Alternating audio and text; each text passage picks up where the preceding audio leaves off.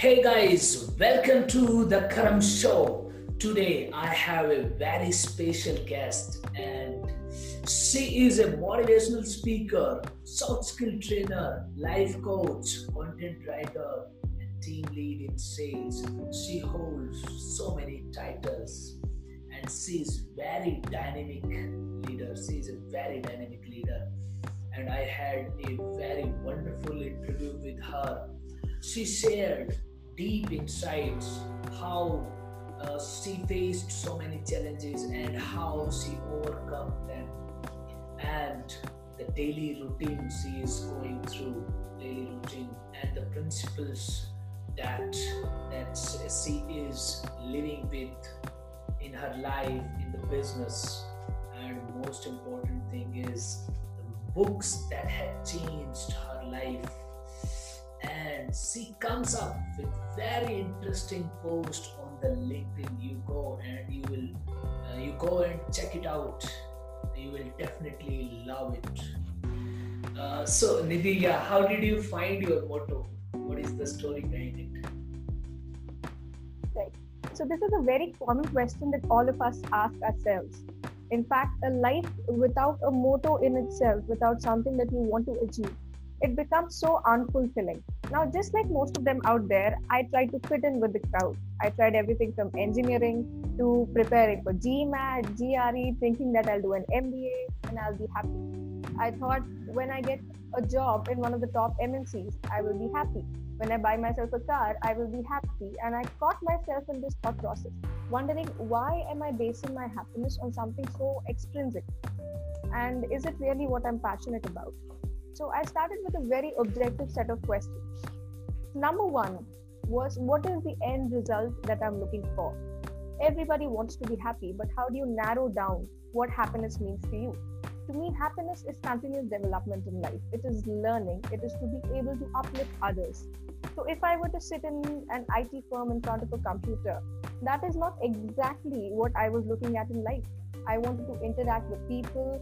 I wanted to help them build their dream careers uh, the way we have stalwarts like Oprah Winfrey, we have Robin Sharma, my calling was in line with that.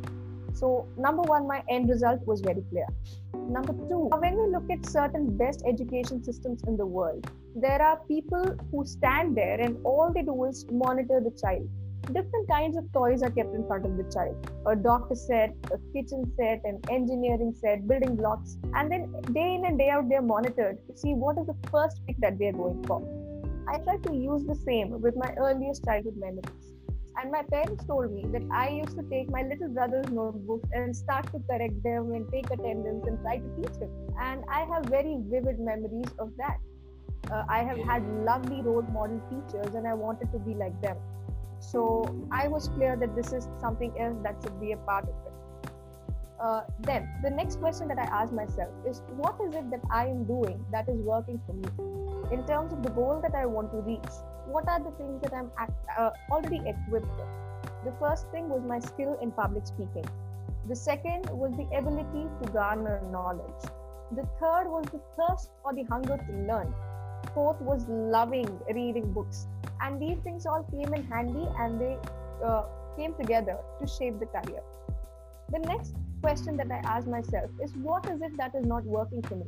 That on a very personal front meant my health was not working to surgeries because of very little value that I gave two my own body. Then uh, going too fast with productivity when what we need for the good life is stability or uniformity. So identifying those and fixing them, those also helped me. So when all of these things came together, number one, what is the end result? Number two, what are the things that are already there in me? Number three, what is working for me? Number four, what is not working for me? When these things came together, I was able to figure out what career it is that I want to go to because I had all the pieces of the puzzle together. All I had to do was garner information from outside about what careers are there in line with this, fix them together, and the big picture was ready.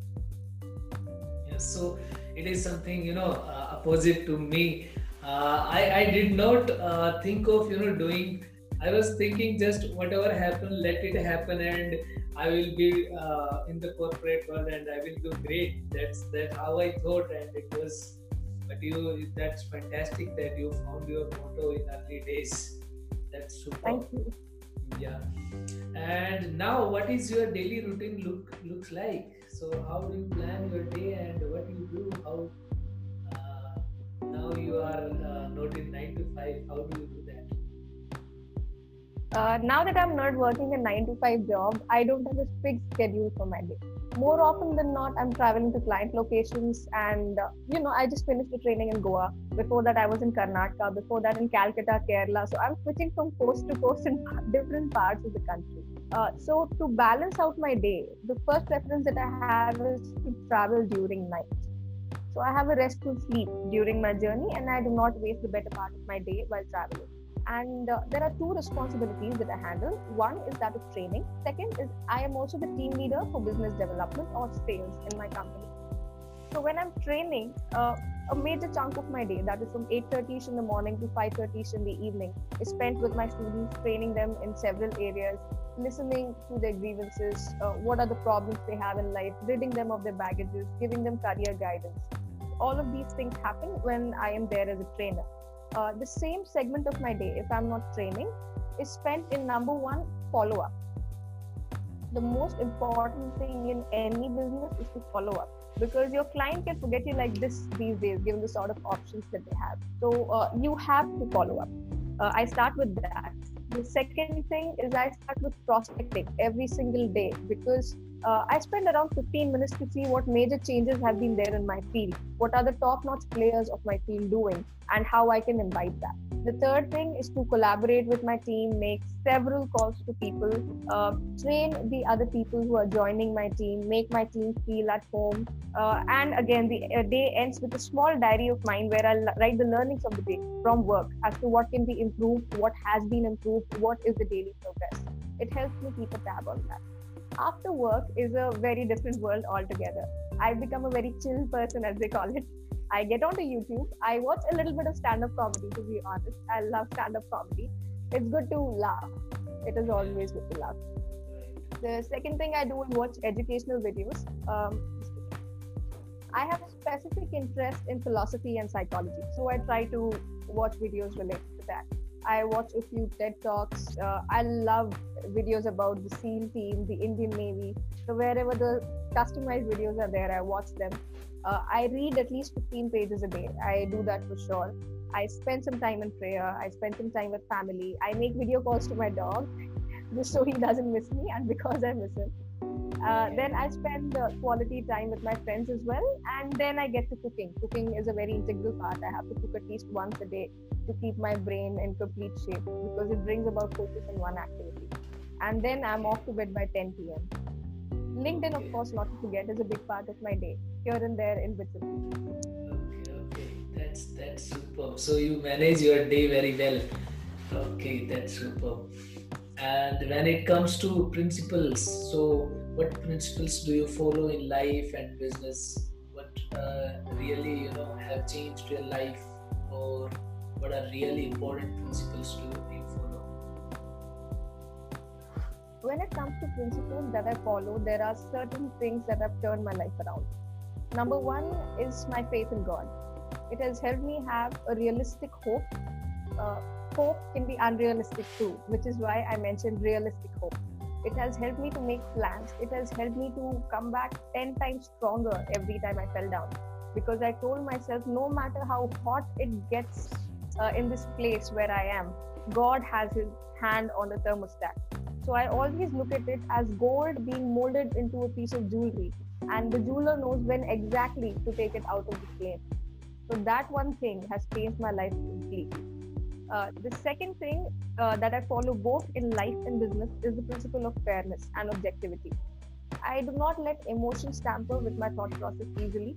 I like to think very, very clearly about what is happening, what is uh, going, what is it going to be, and I start with the end result and move towards the path instead of just following the path and wondering what the end result is.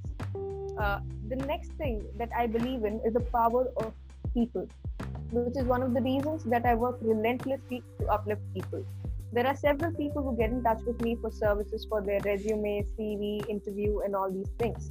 Right. And I know that if I've uplifted one person, I'm uplifting a whole family.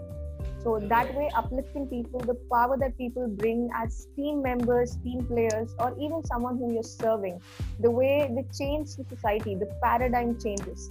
That is important to me. And respect, of course, respect and love for everybody, animals included. So those are the principles that I live by. Okay, that's that's fantastic.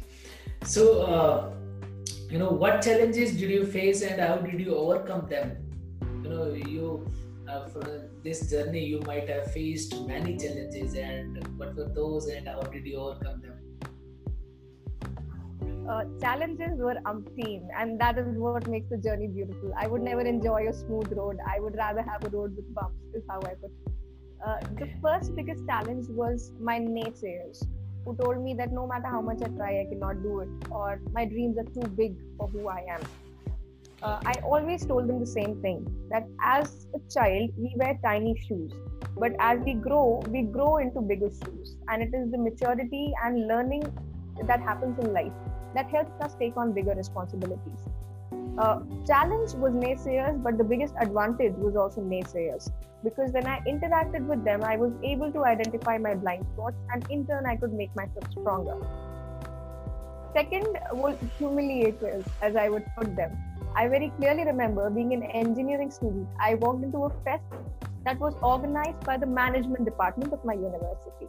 So we had different tags for our ID cards. Management students had blue, and I had a red one. Once I walked in, it was a business plan presentation uh, competition. I knew nothing about it. All I planned to do was sit there, watch, learn, and implement, as I do with life. And the lady who was the judge, interestingly, she pointed me out and she said, Hey, you're an engineering student. You know nothing about it. Why are you wasting our time? Get out. There's no need to participate. I very humbly said, Madam, give me a chance, 10 minutes, and I shall present, and I would love to know your feedback. By the end of the competition, she gave me a standing ovation, and I won the first prize. So okay. these humilators have always served as a big force of encouragement. Mm. That comment of hers made me focus even more on the nitty gritties of business plan presentation. In fact, the topic then was uplifting weaker sections of the Indian society. And all of them were going about talking about women. I spoke about transgenders because they are not even considered as community. And while others had PowerPoint presentations, I used what was at my disposal a chalk piece and a blackboard. I made tiny figures here and there. In the end, I connected them all and I showed them the big picture, and that brought about such a huge impact. The humiliators also have been a driving force in my life. Uh, number three, I suffered burnout when I was just 19. And uh, one might always think, what is there for kids in India who are 19 years old to actually worry about? I was always full throttle at life. I never wanted to take a break. I never wanted to take rest. In fact, it came to a point that when I was fast asleep, my mind would process speeches. My mind would process problems and come up with solutions. So I was not getting the mental rest I needed, and I was waking up tired. I mistook this to be hyper productivity because okay. my ignorance of burnout slowly it started affecting my health. It started affecting my appetite. Every sphere of my life until i landed up in a psychiatrist's office and i said this is my problem. I'm unable to do anything. I just don't want to exist because i'm not being productive. And then the lady taught me an important lesson one is that it's important to have everything in moderation a person might love sweets but if you have too much of it you will become a diabetic so everything is important and balanced and number two Stop beating yourself up. You don't have to be better than anybody else. Who are you racing against? Race against yourself. Be better every single day. So, my burnout was a big challenge, but it was also a big blessing. It taught me very important lessons in life. Uh, the last challenge that I faced was health wise breakdown. It was in the second year of my engineering that I moved out of home to a hostel. And it took me quite some time to adjust to food because we as north indians used to have more of rotis at home.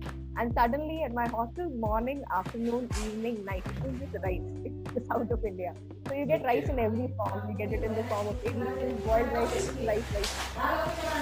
Okay junk food a lot of junk food in the process i ended up causing irreparable damage to my body and I had to undergo two surgeries to get two vestigial organs removed. And uh, that though it was a period of suffering, it has now Mm-hmm. taught me a very important lesson which I take to people that your Mhm. body is what you're going to carry with yourself till the end of your life. Right. And Right. you have to take care of it. You do not realize until you have lost something. Now that I know that I'm left only with the vital organs, and if anything were to stop functioning or get affected, the repercussions would be really bad. I can look at someone healthy and see how blessed they are. So these were the challenges that I have successfully also converted into the greatest blessings of my life. Which is why I said every bump on the road teaches me something beautiful, and I would have a road full of bumps rather than having it.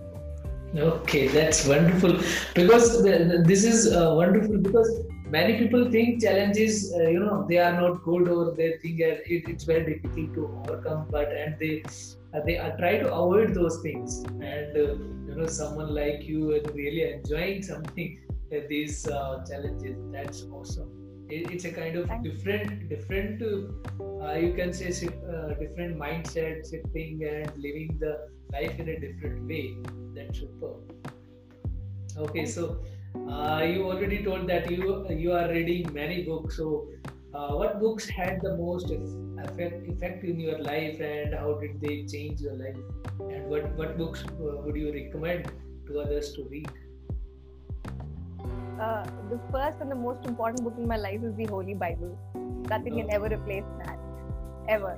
This is a book that has given me strength in times of struggle. It is a book that has given me love when I felt unloved. It has given me hope when I was hopeless. It took me from test to testimonies. It made me a warrior when I was a whiner. So it is a book that has had profound impact on me. And the Bible itself is a collection of 66 books. So uh, two of my favorites is number one, uh, the book of Matthew in the New Testament, and uh, there's another book, the book of Job. These two are my favorites in the Bible.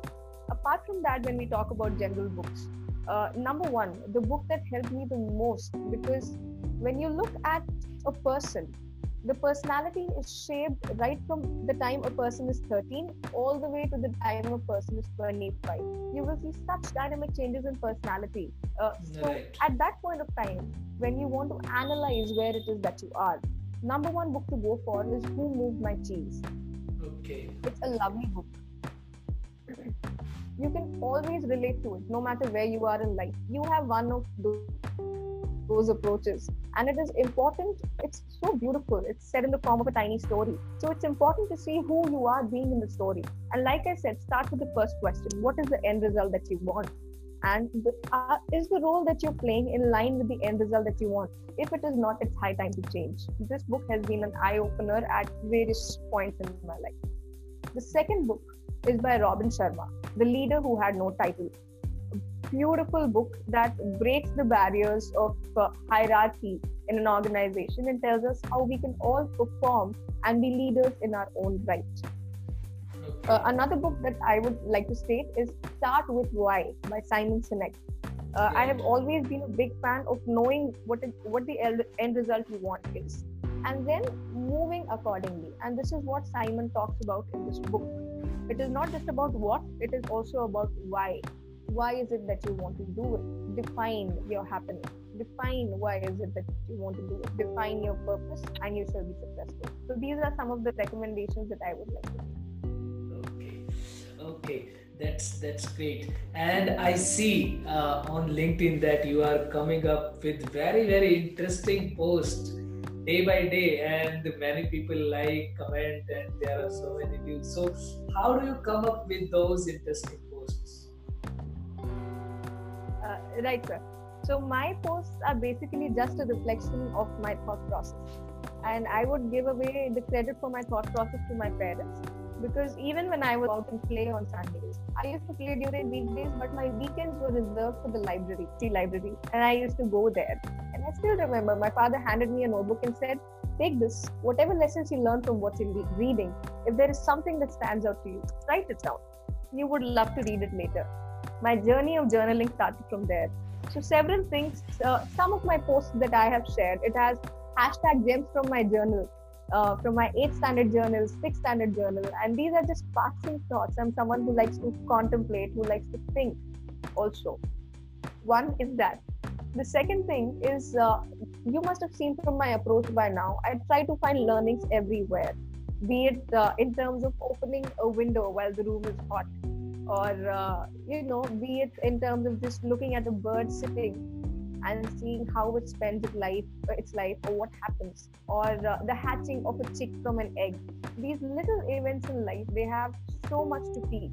Because one thing I've learned from the Bible is that God is a master creator and there are so many things in the creation that we don't understand and when we pay attention we can grab some lessons here and there from whatever we see and whatever i learn whatever i think i share it on my posts and uh, by god's grace people find it interesting and yes, they, they, are, they, they are really in this interesting because because when when we read that story and I just uh, think that how she is coming uh, coming up with this interesting post and how she remembers those things. That's amazing.